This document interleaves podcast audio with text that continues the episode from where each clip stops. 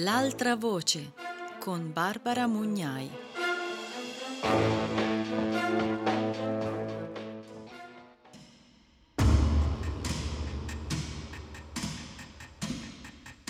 Benvenute e benvenuti a Radio Morpheus.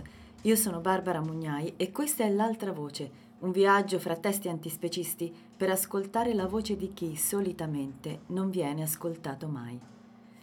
L'appuntamento di oggi è dedicato alla seconda parte della lettura dal libro Sulla cattiva strada, il legame tra la violenza sugli animali e quella sugli umani, di Anna Maria Manzoni, psicologa, attivista, scrittrice.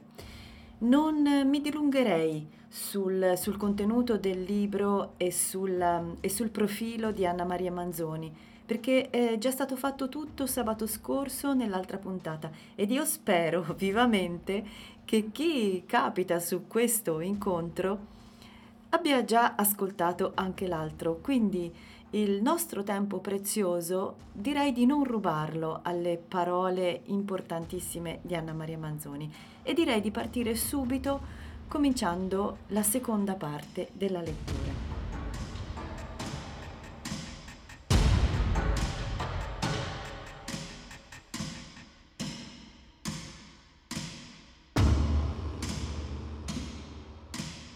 L'obbedienza all'autorità, lo straordinario contributo di Stanley Milgram. Nel 1961 alla Yale University lo psicologo Stanley Milgram ideò un esperimento, divenuto un classico della psicologia sociale, che aveva lo scopo di valutare il peso che riveste l'obbedienza all'autorità anche quando obbedire significa comportarsi in contrasto con il proprio senso morale chiese a dei volontari di partecipare dietro compenso a uno studio che veniva presentato come imperniato sulla memoria e in particolare sul collegamento tra punizione corporale e apprendimento. I partecipanti, 40 soggetti, dovevano assumere il ruolo di intervistatori e fare domande a un allievo, in realtà un collaboratore del professore, legato a una sedia e collegato a un meccanismo che veniva detto trasmettere scosse elettriche e, in caso di risposta scorretta, infliggere una scossa di intensità crescente da 15 a 450 volt. I partecipanti venivano non solo informati che tali scosse potevano essere estremamente dolorose, ma addirittura invitati a sottoporsi per prova alle più deboli per rendersene conto sulla propria pelle. Si evitava così il rischio che potessero non sapere o non capire. I risultati apparvero allora assolutamente sconcertanti, perché 26 intervistatori su 40 proseguirono fino a infliggere le scosse più alte da 450 volt, nonostante le urla strazianti delle vittime, che imploravano di smettere e si contorcevano, mimando una sofferenza crescente. Tra loro qualcuno, fingendo disperazione, era arrivato a gridare di essere cardiopatico. Nessuno ritenne tanto immorale la cosa da rifiutarsi dall'inizio dal combinare la punizione. Solo una minoranza si fermò a 300 volt. Non tutto avveniva serenamente, perché anzi erano in molti a manifestare un estremo disagio e a chiedere agli sperimentatori di interrompere il test. Ma quando questi con calma rispondevano che l'esperimento doveva proseguire, loro si adeguavano, evidentemente liberandosi dai possibili vissuti di colpa connessi al proprio comportamento e al senso della propria responsabilità, proiettandoli sull'autorità che lo chiedeva. Alcuni psichiatri, alla richiesta di esprimere una previsione sui risultati dell'esperimento prima che avesse inizio, si erano detti certi che nessun partecipante avrebbe potuto condurlo a termine i più pessimisti arrivarono a prevedere che lo avrebbe fatto non più del 3%. Come detto, i risultati li smentirono clamorosamente. Non ci fecero una gran bella figura, tantomeno agli occhi di Gene Rensselaer, un ingegnere partecipante all'esperimento, il quale si stupì di tali pronostici del tutto errati e commentò che, in base alla sua esperienza nell'Europa occupata dai nazisti, lui non avrebbe avuto difficoltà a prevedere un alto livello di adesione agli ordini. La psichiatria evidentemente era, è, a volte impreparata davanti alla complessità delle dinamiche umane, che si sottraggono a un approccio razionale e critico perché si nutrono di dinamiche infarcite da elementi francamente irrazionali. Questo esperimento ebbe enorme risonanza per le implicazioni che conteneva, come è facile capire, se si considera l'apporto che poteva fornire al vitale, irrinunciabile tentativo di comprensione di ciò che aveva reso possibile, nella Germania nazista di pochi anni prima, l'olocausto di milioni di esseri umani, poi in buona parte giustificato con il dovere dell'obbedienza agli ordini superiori. Alla ricerca di conferme o smentite o di maggiori indicazioni interpretative fu quindi ripetuto in molte variabili con donne, in base all'ipotesi che la maggiore empatia di cui sono dotate potesse indurle a comportamenti diversi, ma in realtà il tasso di obbedienza e sottomissione nel genere femminile era più alto che negli uomini, in grado di fare da contraltare alla possibile maggiore vicinanza interiore alla vittima.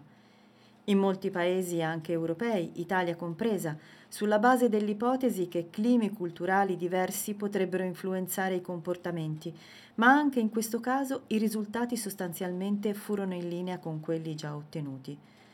Doloroso riportare che altri studiosi diedero vita a una variante dell'esperimento con una vittima autentica, un cucciolo che riceveva scosse vere e guaiva, gridava e si contorceva, a testimonianza di quanto può succedere nei cosiddetti esperimenti scientifici con animali.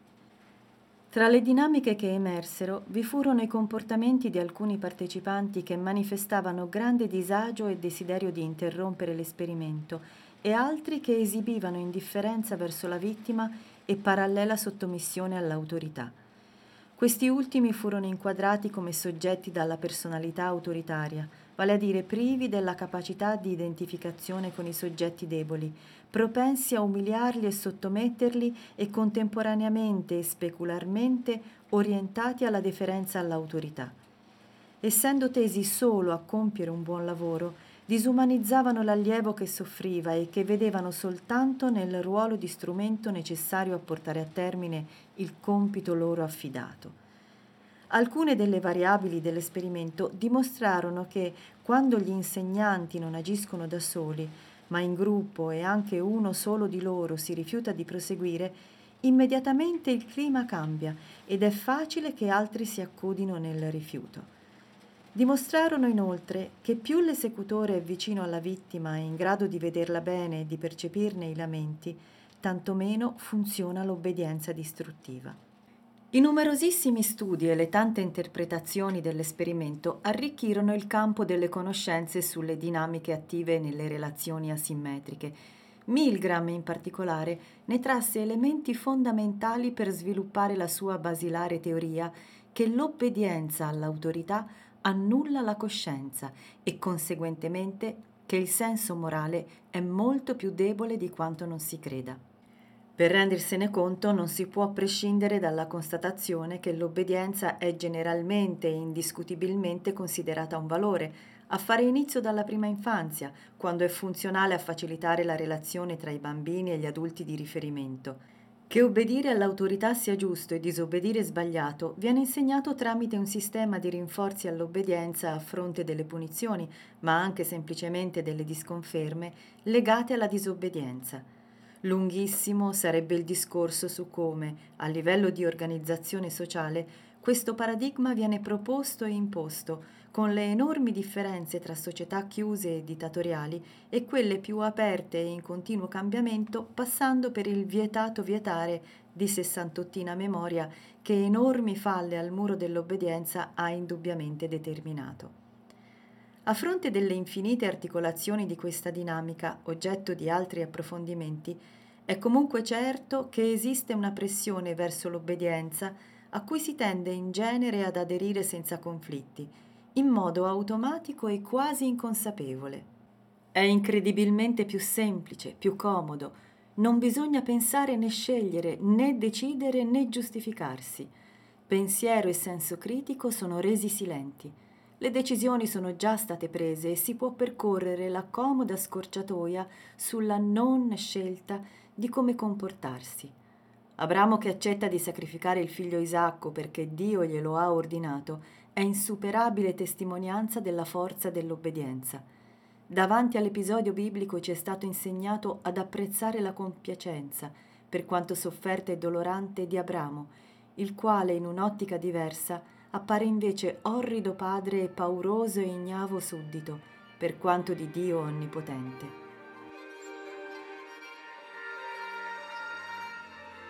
Rispetto alla questione animale, l'esperimento può offrire interessanti elementi di comprensione, applicabili alla lettura di quanto succede nelle situazioni già esaminate, in cui i manovali della sofferenza inflitta sono inseriti in un ingranaggio in cui esistono persone che ricoprono ruoli più importanti dei loro.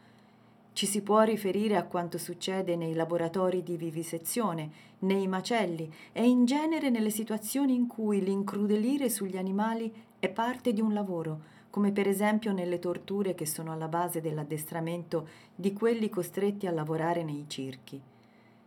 Se ho solo obbedito agli ordini e ho fatto solo il mio dovere, sono i mantra che hanno giustificato nel corso della storia i peggiori comportamenti, fanno solo il loro dovere gli sperimentatori che nei laboratori di vivisezione cuciono gli occhi alle scimmiette per studiare le conseguenze dell'assenza di stimoli visivi, che fanno morire di fame e di sete i maiali per misurare i tempi di resistenza, che lasciano affogare i topini estenuati da disperati tentativi di stare a galla per valutare l'impatto della stanchezza sulle reazioni fisiche, che spezzano le zampe ai cani per poi provocare infezioni che vedremo un po' come guarire. Come nell'esperimento di Milgram, non vi è ovviamente totale omogeneità di comportamenti e da resoconti spesso anonimi a volte veniamo a conoscenza di un disagio profondo che in alcuni accompagna l'esecuzione di ordini e crea dubbi in merito alla moralità delle proprie azioni. Ma ancora come nell'esperimento di Milgram, il dubbio, per quanto auspicabile, è solo primo insufficiente passo non tutti compiono il secondo, quello di esternarlo e quindi di discutere con colleghi e superiori la liceità del lavoro compiuto nelle segrete stanze. Ancora meno sono quelli che proseguono e dissentono. In altri termini, che pongono fine alla loro partecipazione pur pagando un possibile prezzo personale in termini, se studenti, di un possibile giudizio negativo da parte dei docenti o di rinuncia a una possibile carriera se facenti parte di equip di lavoro.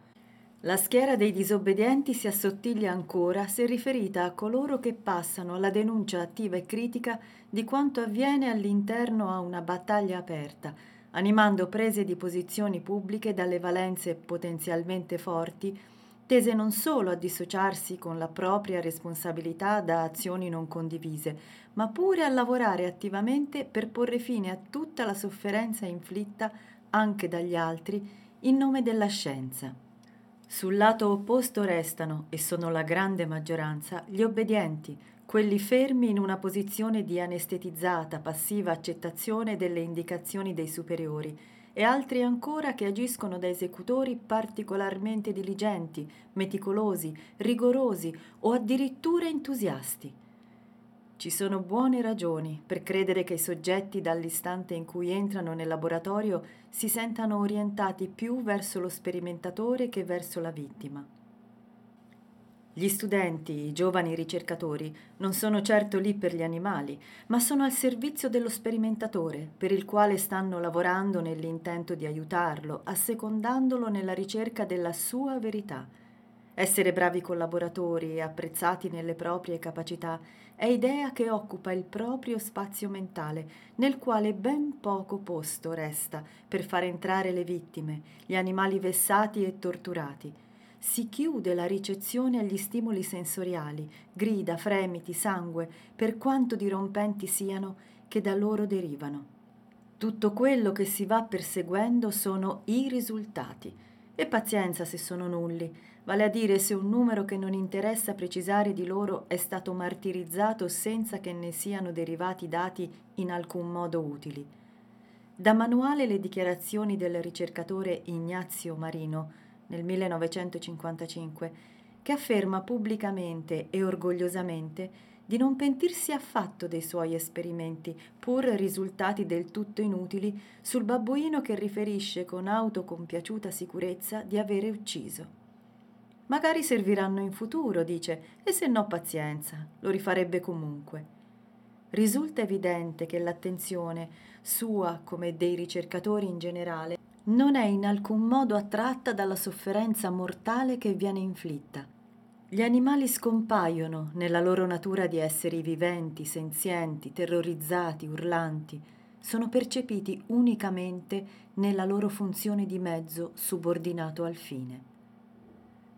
La sola cosa di cui mi preoccupo è se le scimmie mostreranno una caratteristica che io posso pubblicare, chiarisce con naturalezza Harry Harlow, l'ideatore di uno dei più crudeli esperimenti sulle scimmie, allontanate alla nascita dalle madri e lasciate per 24 mesi in isolamento per studiare gli effetti della deprivazione di cure parentali.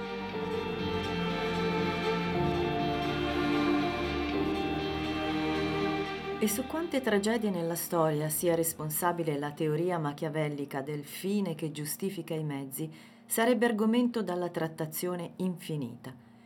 Entra in gioco un altro meccanismo di difesa, definibile come percezione selettiva della coscienza. Alla consapevolezza arriva solo il ruolo di cavia da laboratorio che l'animale, qualunque animale, è lì a rivestire, mentre restano sullo sfondo, filtrate, selezionate, negate, le altre sue caratteristiche, per quanto drammaticamente reali, perché manifestano con forza la sua sofferenza. Sul tavolo degli esperimenti non sono più legati e crocifissi un cane, un coniglio, una scimmia. Lo sperimentatore vede solo una cavia che esiste per essere vivisezionata. I filmati clandestini dai laboratori mostrano anche la possibilità che si infierisca ulteriormente sulle vittime con torture gratuite e supplementari. Nell'esperimento di Milgram molti soggetti manifestarono la tendenza a biasimare duramente la vittima.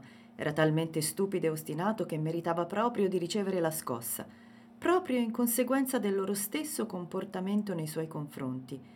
Bisogna prima svilire e denigrare l'altro per poter dopo infierire su di lui, nella convinzione che la sua ostinazione o la sua stupidità giustifichino quello che gli fanno. Insomma, stupido com'è, gli sta bene, se l'è proprio meritata.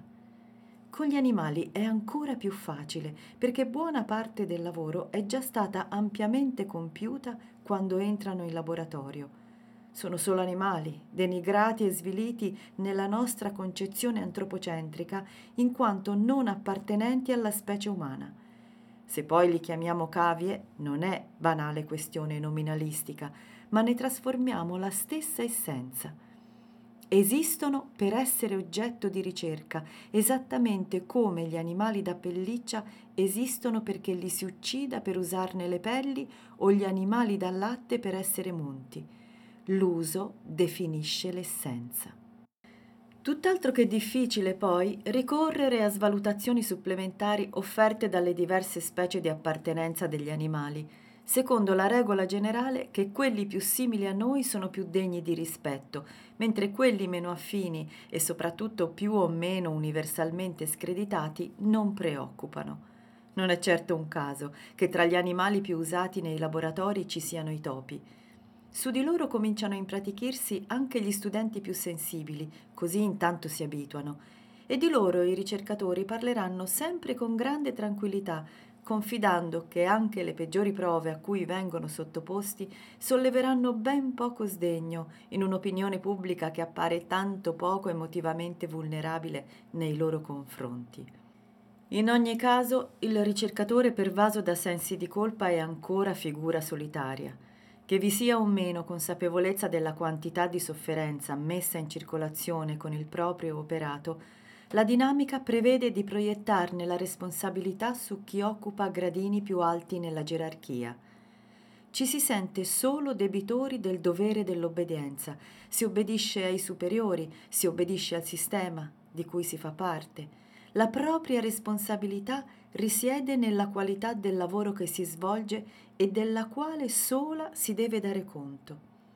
la morale è esclusa e in genere non si arriva nemmeno a dover contrastare un senso di colpa che si affacci a livello intrapsichico, perché i meccanismi in atto sono talmente forti da impedirne persino una embrionale formazione e la conseguente necessità di attrezzarsi per contrastarlo.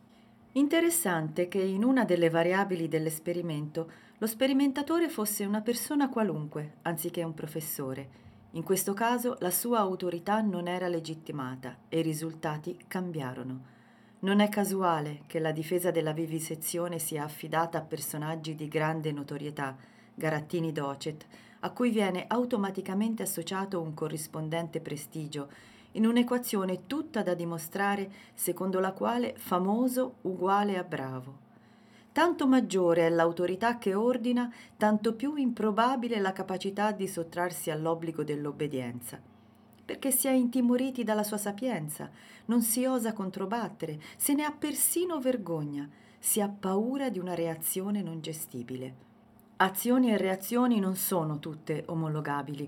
Esistono le differenze individuali che possono giocare un ruolo sulla base di tratti molto diversificati l'uno dall'altro e che possono spingere nella stessa direzione. I diversi gradi di sensibilità e una maggiore o minore apertura all'empatia possono influire sulla vulnerabilità al dolore della vittima. La spinta diversificata all'autonomia e a un pensiero divergente agisce nel senso di favorire comportamenti non in linea con quanto proposto. Un senso dell'io grande favorisce una stima di se stessi e del proprio pensiero in grado di fare fronte a quello altrui. Di fatto, nell'esperimento di Milgram, è vero che nessuno si rifiuta di abbassare la leva, ma è altresì vero che non tutti arrivano fino a infliggere la scossa più forte e alcuni, 14 su 40, in momenti diversi si rifiutano di continuare. Anche nei laboratori di vivisezione succede a volte che ci sia chi a un certo punto del proprio percorso decide di non poter proseguire su quella strada. Ciò che per un certo periodo di tempo è stato possibile grazie al contemporaneo funzionamento di tutti i meccanismi descritti entra in crisi Può essere il ripetuto contatto, la contiguità con la vittima a incrinare il muro dell'indifferenza, aprendo la strada all'empatia che proprio dal contatto fisico, dalla vicinanza può trarre vigore. Lo sguardo della vittima, intercettato e riconosciuto, può creare imbarazzo, vergogna, inibizione.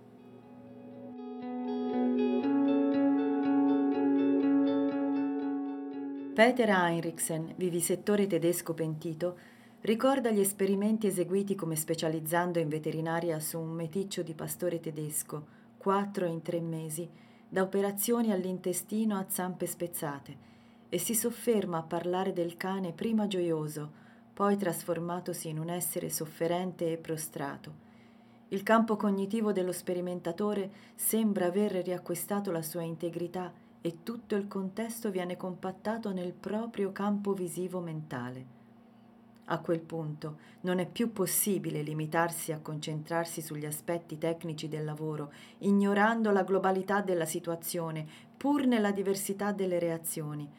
Alcuni se ne vanno, impiegando poi molto tempo a elaborare la vergogna e il senso di colpa per le proprie azioni, altri troveranno nella possibilità di raccontare ad altri una pallida forma di catarsi, altri ancora diventeranno difensori di quegli stessi animali che hanno prima tormentato, con un passaggio a una forma di contestazione riparatoria.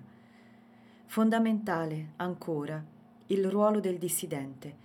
Quando qualcuno si oppone agli ordini dell'autorità, la sua azione riveste grandi valenze perché offre la consapevolezza che, contrariamente alla convinzione diffusa e scontata, ribellarsi si può.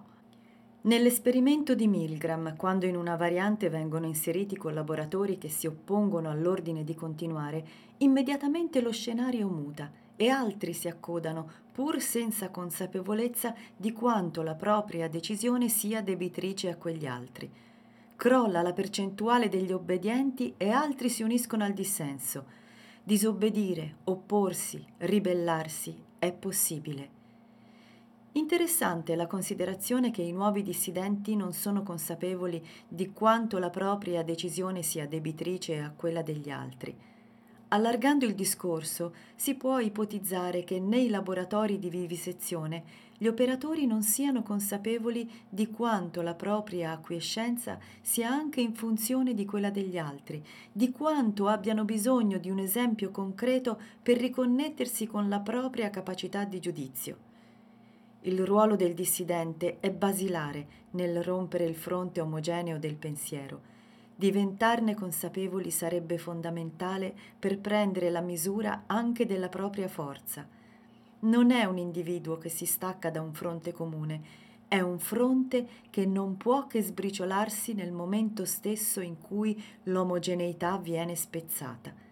Un pensiero che sembrava illecito assume diritto di cittadinanza, si concretizza, diviene tanto reale quanto il suo opposto e subentrano anche sentimenti di apprezzamento per le implicite dimostrazioni di coraggio. La cornice cognitiva la narrazione dei fatti, la consapevolezza della realtà non sono più le stesse.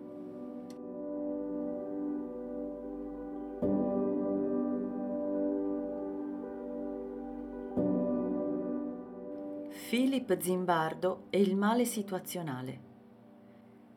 Rilevantissimo è lo studio condotto nell'agosto del 1971 all'Università di Stanford in California da Philip Zimbardo, che riproduceva una situazione fittizia in cui venivano calati nel ruolo di carcerati e carcerieri 24 studenti universitari scelti tra quelli normali, non affetti da alcuna patologia fisica o psichica, almeno per quanto fu possibile definire.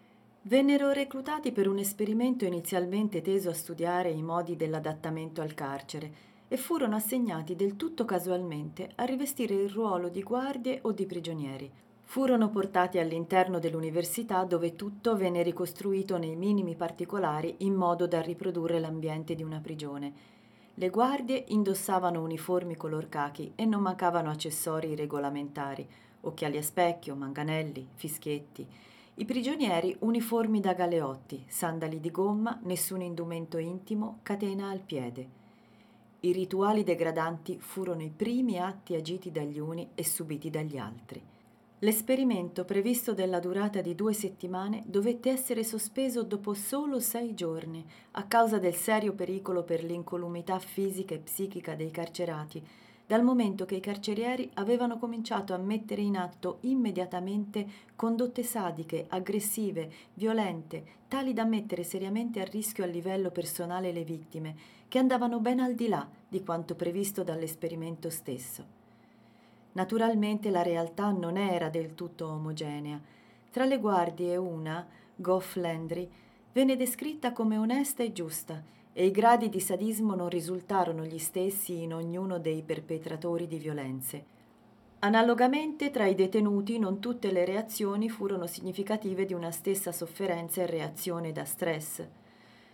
L'impatto emotivo sugli uni e sugli altri quindi non fu identico, tanto che accanto a chi volle interrompere l'esperimento dopo solo 36 ore, ci fu chi dichiarò che sarebbe stato disponibile a continuare persino dopo che ne venne decretata la fine. Anche in questo caso e per anni innumerevoli studi seguirono allo scopo di interpretare i dati emersi che avevano di fatto messo in luce dinamiche impreviste dagli stessi sperimentatori come era possibile che ragazzi che mai avevano compiuto atti crudeli o violenti, che non provenivano da ambienti degradati, studenti in un periodo di grandi trasformazioni libertarie, potessero, in uno spazio di tempo misurato in ore, trasformarsi in aguzzini spietati e infierire contro ragazzi della propria età, colpevoli di nulla, mettendo in atto comportamenti sadici, violenti, efferati. Le conclusioni a cui giunse Zimbardo sono riferite al fatto che il male è spesso frutto non di disposizioni personali, ma del ruolo che si ricopre. Il confine tra bene e male è del tutto labile, oltrepassabile con grande facilità da tutti noi, che non siamo destinati a occupare stabilmente l'uno o l'altro dei territori, ma li percorriamo nelle vesti intercambiabili del dottor Jekyll e Mr. Hyde. Anche questo esperimento, al di là dei dubbi più che leciti sull'eticità della sua struttura dal momento che si è mostrato tutt'altro che innocuo per i partecipanti, offre elementi atti a favorire la lettura della violenza non solo contro gli umani, ma anche contro gli animali. Se il ruolo ricoperto può indurre brave persone a comportarsi come sadici violenti, se il contesto caratterizzato da rapporti di potere è quello di riferimento, è questo stesso contesto a essere la causa prima della prepotenza esercitata nei confronti di chi è più debole. Inutile sottolineare che nessuno è più debole degli animali, a causa dell'impotenza a cui possono facilmente essere ridotti e della mancanza di tutele giuridiche a loro vantaggio. I terribili reportage dai macelli, dagli allevamenti intensivi, i modi di addestramento di animali esotici costretti a esibizioni talmente contrarie alla loro natura da poter essere raggiunte solo a prezzo di inumane sofferenze, l'uccisione crudelissima di animali da pelliccia e poi ancora la pesca del tonno, la sanguinosa tosatura a catena di montaggio di migliaia di pecore e tutto il resto a seguire. Allora, a volte parlano non tanto, non solo di strutture sadiche di personalità, ma di meccanismi che entrano in gioco in contesti caratterizzati e definiti su strutture di potere, di predominio, dove infierire sull'altro fa parte delle dinamiche relazionali che in modo estremamente facile sfuggono dal controllo e si alimentano poi della parte peggiore di sé, di noi. Non possiamo prescindere dalla considerazione che la possibilità del male ci appartiene in quanto esseri umani tanto quanto la possibilità del bene.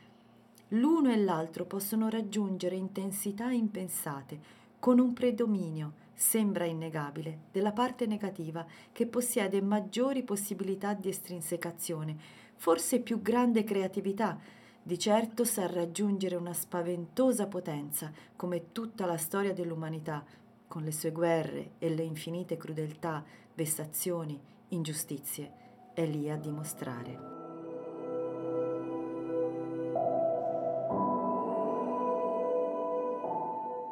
Anche se ci crediamo assolti, siamo tutti coinvolti.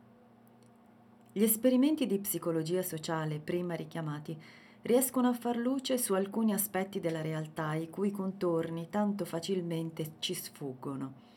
In tutti i casi presi in considerazione, i risultati erano stati previsti da psichiatri e studiosi della materia come ben diversi da quelli poi emersi in altri termini, non si arriva proprio, pur con raffinati strumenti mentali e culturali a disposizione, a ipotizzare e prevedere quanto l'essere umano sia assolutamente plasmabile dalle situazioni, quanto grande sia la forza di istanze impensate e non riconosciute nel determinare le nostre azioni, che ci illudiamo di dirigere, in memori della ferita narcisistica che a fronte dell'illusione di onnipotenza che ci anima, ci dovrebbe richiamare alla nostra incapacità capacità di padroneggiare le nostre stesse azioni, tanto spesso dirette da un inconscio che non governiamo affatto.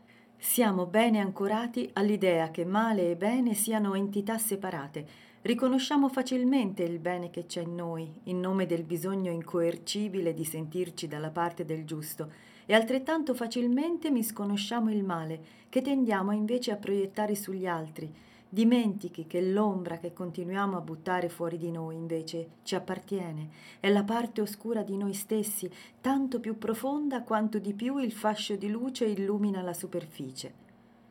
Dinamiche di cui restiamo ostinatamente inconsapevoli permettono e ci inducono a comportamenti che spesso sono in totale disaccordo con l'etica di cui siamo convinti assertori di più, neppure ci consentono di prendere consapevolezza che quell'etica la stiamo tradendo. Quelle prese in considerazione sono solo alcune delle dinamiche con cui dobbiamo imparare a fare i conti. E dobbiamo davvero imparare, perché l'enorme dramma di tutta questa situazione è che esistono sempre esseri che pagano prezzi elevatissimi per ciò che facciamo. Sono i più deboli non possiamo non riflettere che la posizione degli animali nel mondo, così come siamo andati strutturandola nel corso dei secoli e dei millenni, è un coacervo di tutte le relazioni di potere, sfruttamento, predominio che portano in sé la possibile estrinsecazione di tutto quanto c'è in noi di malvagio e spietato. Se è vero, come viene dimostrato, che nessuno può dirsi davvero innocente, una volta di più dobbiamo riflettere come invece gli animali innocenti lo siano davvero, davanti alla nostra incredibile capacità di essere loro aguzzini e torturatori, anche se non cattivi, anche se non lo facciamo apposta. Tante riflessioni sono necessarie. Bisogna guardare con altri occhi la realtà e talvolta capovolgere la scala di valori a cui siamo abituati. Di certo la storia dimostra quanto sia stata l'obbedienza, tanto sostenuta come valore, ad avere permesso la maggiore quantità di crimini, in numero assolutamente più grande di quanto mai abbia fatto la disobbedienza, che siamo programmati a ritenere un disvalore. È la figura del dissenziente a permettere cambiamenti fondamentali, del dissenziente rispetto al sapere comune, a ciò che è per tutti vero, a partire da Copernico e Charles Darwin, del dissenziente rispetto alla morale comune, a ciò che è per tutti giusto, a partire da Lincoln e Pietro Pinna. La storia della nostra crudeltà sugli animali è la storia della nostra crudeltà sulle persone, perché la grande questione degli animali coincide con la grande questione dei rapporti interpersonali, con l'altro da noi. Anche un percorso mentale di approfondimento di tutto ciò che ci consente e ci induce a esercitare il male, pur lontani da crudeltà e sadismo, è mezzo imprescindibile per un approccio alla realtà che consenta di aprire gli occhi. Non basta non macchiarci in prima persona di crudeltà se il male è reale e le vittime sono vittime. È improrogabilmente necessario conoscerci un po' meglio, smettere di assolverci e di giustificarci e guardare la realtà dal punto di vista delle vittime, gli animali. Nessuna giustificazione reggerà al dolore disperato che loro continuamente pagano.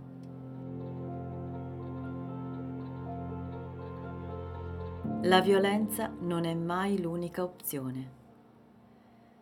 Non è certo facile essere ottimisti rispetto alla possibilità di un cambiamento che per avere un senso deve essere epocale e scardinare alla base abitudini e convinzioni diffuse. Ma è altresì doveroso provare a crederci, magari cominciando dalla considerazione che il male non è mai l'unica opzione, seppure in tanti contesti, in tante situazioni, per tanti esseri viventi lo sembri. Una sola paura è realmente e disperatamente insopportabile, la paura dell'invincibilità del male, dice Sigmund Baumann. Si può ripartire dalla considerazione che sempre e comunque, anche nei momenti di peggior tracollo di senso etico, esiste una possibilità di scelta che quella che sembra la totalità delle persone non attua c'è chi non accoglie il peggio per farlo proprio, ma si oppone. Il mondo è pieno di incelebrati eroi positivi, non i maschi adulti e assassini, come Philip Zimbardo definisce quelli che siamo stati abituati ad ammirare da Achille in poi, ma quelli che al male si oppongono rifiutandosi di attuarlo, magari a prezzo della propria stessa vita. Esiste la guardia buona in mezzo a quelle ciniche e sadiche ad Abu Ghraib, c'è Malala, adolescente pakistana gravemente ferita in un attentato talebano per la sua attività in sostegno all'istruzione di donne e bambini, che continua la propria battaglia in difesa di tutti i diseredati, appellandosi a solidarietà, unità, compassione, giustizia, in favore anche dei figli dei suoi aguzzini.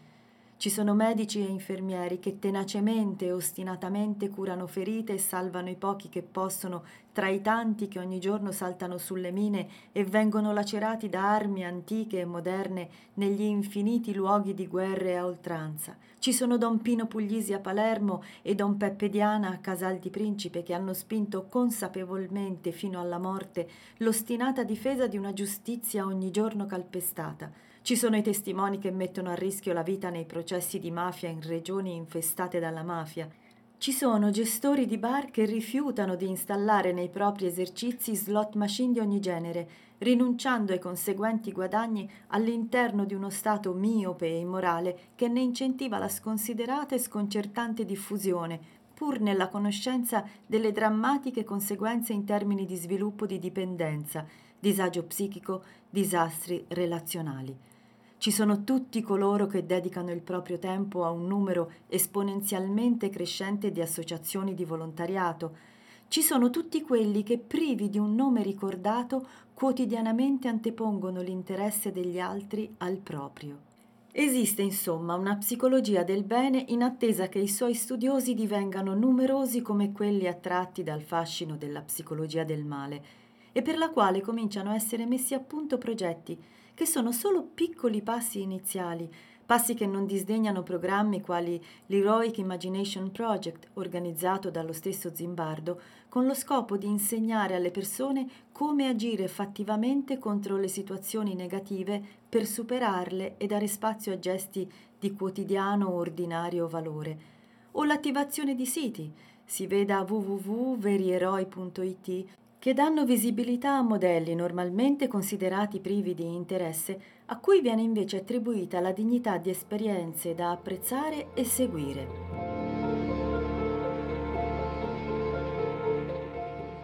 Verso una civiltà dell'empatia.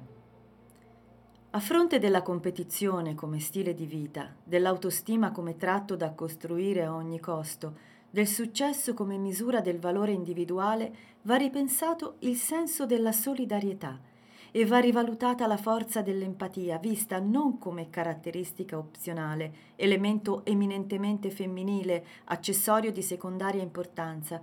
Si tratta della capacità e della tendenza a porsi nei panni, ma anche in nervi, sangue e muscoli degli altri, umani e non umani, e di sentire su di sé quello che loro sentono incredibile potenzialità prosociale che può modificare le relazioni in senso solidale e collaborativo, trae nutrimento dalla forza dei modelli proposti, dall'incentivazione in famiglia e nella società, attraverso la sostituzione di ideali collaborativi, di aiuto e sostegno a quelli della prevaricazione è tratto talmente essenziale da essere divenuto recentemente oggetto privilegiato di studio anche da parte di un filosofo ed economista quale Jeremy Rifkin, che rilegge la storia dell'umanità come un percorso di formazione di una nuova coscienza biosferica e arriva ad affermare che l'estensione dell'empatia fino a includere tutti gli esseri viventi rappresenta un notevole traguardo per la razza umana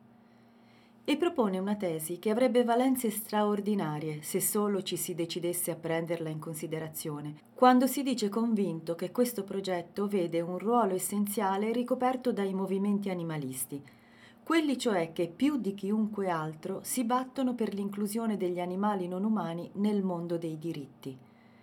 Anche lo zoologo ed etologo Franz de Waal è convinto che l'avidità abbia fatto il suo tempo.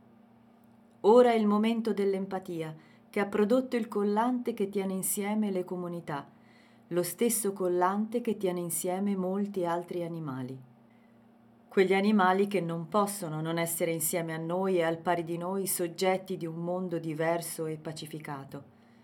E che Barack Obama, in un discorso tenuto a Tucson, in Arizona, nel 2011, nella sua veste di Presidente degli Stati Uniti, abbia invitato gli americani ad affinare l'istinto per l'empatia in modo da diventare un popolo più civile, la dice lunga sui cambiamenti in atto almeno a livello di desiderio e di fascinazione, anche in un contesto sociale, politico, economico, che nei fatti quasi tutto ha ancora da fare perché l'invito venga accolto e rispetto, empatia, solidarietà divengano prassi, oltre che dichiarazione di intenti tutti valori che per rinvenire attuati in scelte straordinarie invitano a guardare più a sud, in quell'Uruguay dove il presidente José Alberto, per tutti il Pepe, Mujica, si identifica talmente in un rapporto solidale con i propri cittadini da devolvere loro il 90% del suo stipendio. Quel José Mujica che ha pagato con 14 anni di carcere la militanza di sinistra nei gruppi dei Tupamaros, e che come Mandela dal carcere è uscito non vinto e umiliato, ma con la forza dirompente di un progetto di giustizia da perseguire. Oggi vive con la moglie e il cane. È pleonastico sottolineare la sua scelta vegetariana? Non è ininfluente richiamare una notizia che arriva fresca fresca dal Giappone. Gli studi al proposito che procedono incessantemente proprio in virtù dell'enorme importanza che l'empatia riveste a livello personale e relazionale, hanno condotto ad asserire che bimbi di dieci mesi, esatto, dieci mesi, sono in grado non solo di cogliere nessi di causalità tra diverse azioni, ma addirittura in situazioni adeguatamente strutturate di esprimere preferenze e tifo per chi rappresenta la vittima rispetto a chi è tormentatore. In altri termini, le radici primigenie dell'empatia e del senso di giustizia sarebbero precocissime, iscritte nella nostra natura biologica.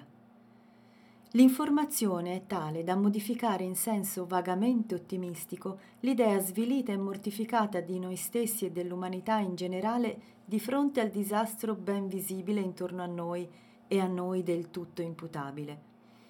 Accanto alle ottime considerazioni che ci consentono di pensare, forse illuderci, che stando così le cose forse non tutto è perduto, che c'è ancora spazio per tentare un riscatto dal male profondo che popola questo nostro mondo, l'informazione comporta anche una doverosa presa d'atto della responsabilità che abbiamo verso le nuove generazioni, che biologicamente è in grado di rendere il mondo un posto migliore di quello che è, possono d'altro canto, a causa nostra, divenire bersagli di input tali da invertire malauguratamente la rotta. Ancora, se questo mondo, così come è, appare disperato e disperante, se il male nelle sue infinite forme sembra sempre vincente, a disposizione dei singoli, dei gruppi, delle comunità, deve esserci la consapevolezza della possibilità sempre e comunque di andare in direzione contraria. È il ruolo del dissidente a contenere valenze impensabili. L'opzione di non accodarsi, ma di opporsi e disobbedire, ci appartiene visceralmente, l'abbiamo collaudata come passaggio obbligato nella nostra crescita individuale già nel secondo anno di vita, quando dire no, e non importa a cosa, ha significato sperimentare la possibilità di distinguersi, di affermare nella propria minuscola e fragile corporeità la capacità di essere altro da ciò che gli altri volevano che fossimo. Se anche l'educazione che conduce alla valorizzazione dell'obbedienza tende poi a spegnere questa tendenza e a riportarci nei ranghi, è possibile mantenere il coraggio di opporsi e con esso provocare conseguenze straordinarie. Un solo dissidente ha la forza di spezzare il conformismo, perché apre uno spazio di pensiero in grado di dimostrare che disobbedire è possibile, che ragioni diverse esistono, che il fronte unitario che si ha di fronte non è granitico come sembra Rispetto alla violenza sugli animali, le situazioni in cui dare vita a comportamenti che spezzino la dittatura della consuetudine e che testimonino della possibilità di un pensiero divergente sono ubiquitarie.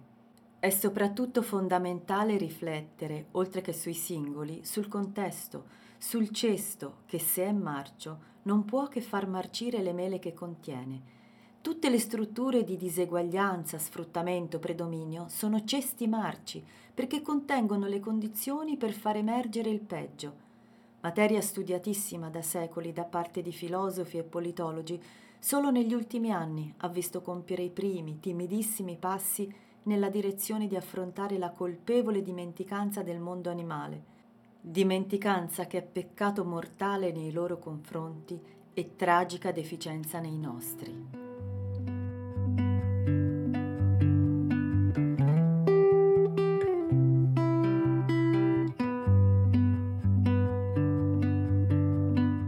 Per concludere, non è procrastinabile la fine di ciò che viviamo. Gli animali, come gli altri deboli, sono le vittime più ingiuste, più innocenti, più straziate di tutta la crudeltà che siamo in grado di produrre e che ci disonora al di là di ogni possibile giustificazione.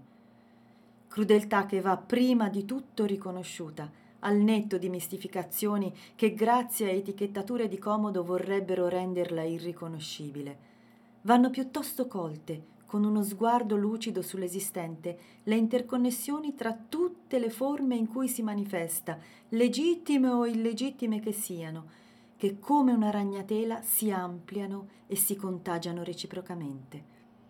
Dalla consapevolezza del male profondo, insito in tantissime forme della nostra relazione con gli animali, bisogna ripartire per riconoscerne il diritto ad abitare i luoghi che sono loro, non importa se lontano o in mezzo agli uomini, in una nostra riconquistata capacità di riconoscerlo, questo male, senza continuare a confondere ciò che è lecito con ciò che è giusto, perché nessuno dovrebbe obbedire all'ingiustizia per quanto normata sia da tutte le leggi di questa terra. Un rivolgimento totale è necessario, perché se questo mondo è sbagliato, lasciarlo così com'è è sconsiderata, inaccettabile inerzia. Convivere con il dolore insensato delle vittime, ma anche con la crudeltà infettiva dei carnefici, non è destino, ma colpa individuale.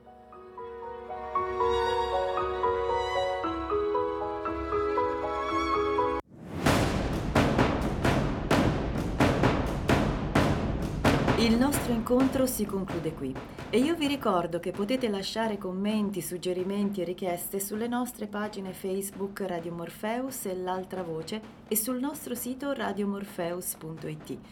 Vi ricordo un'altra cosa molto molto importante, una novità abbastanza recente il podcast.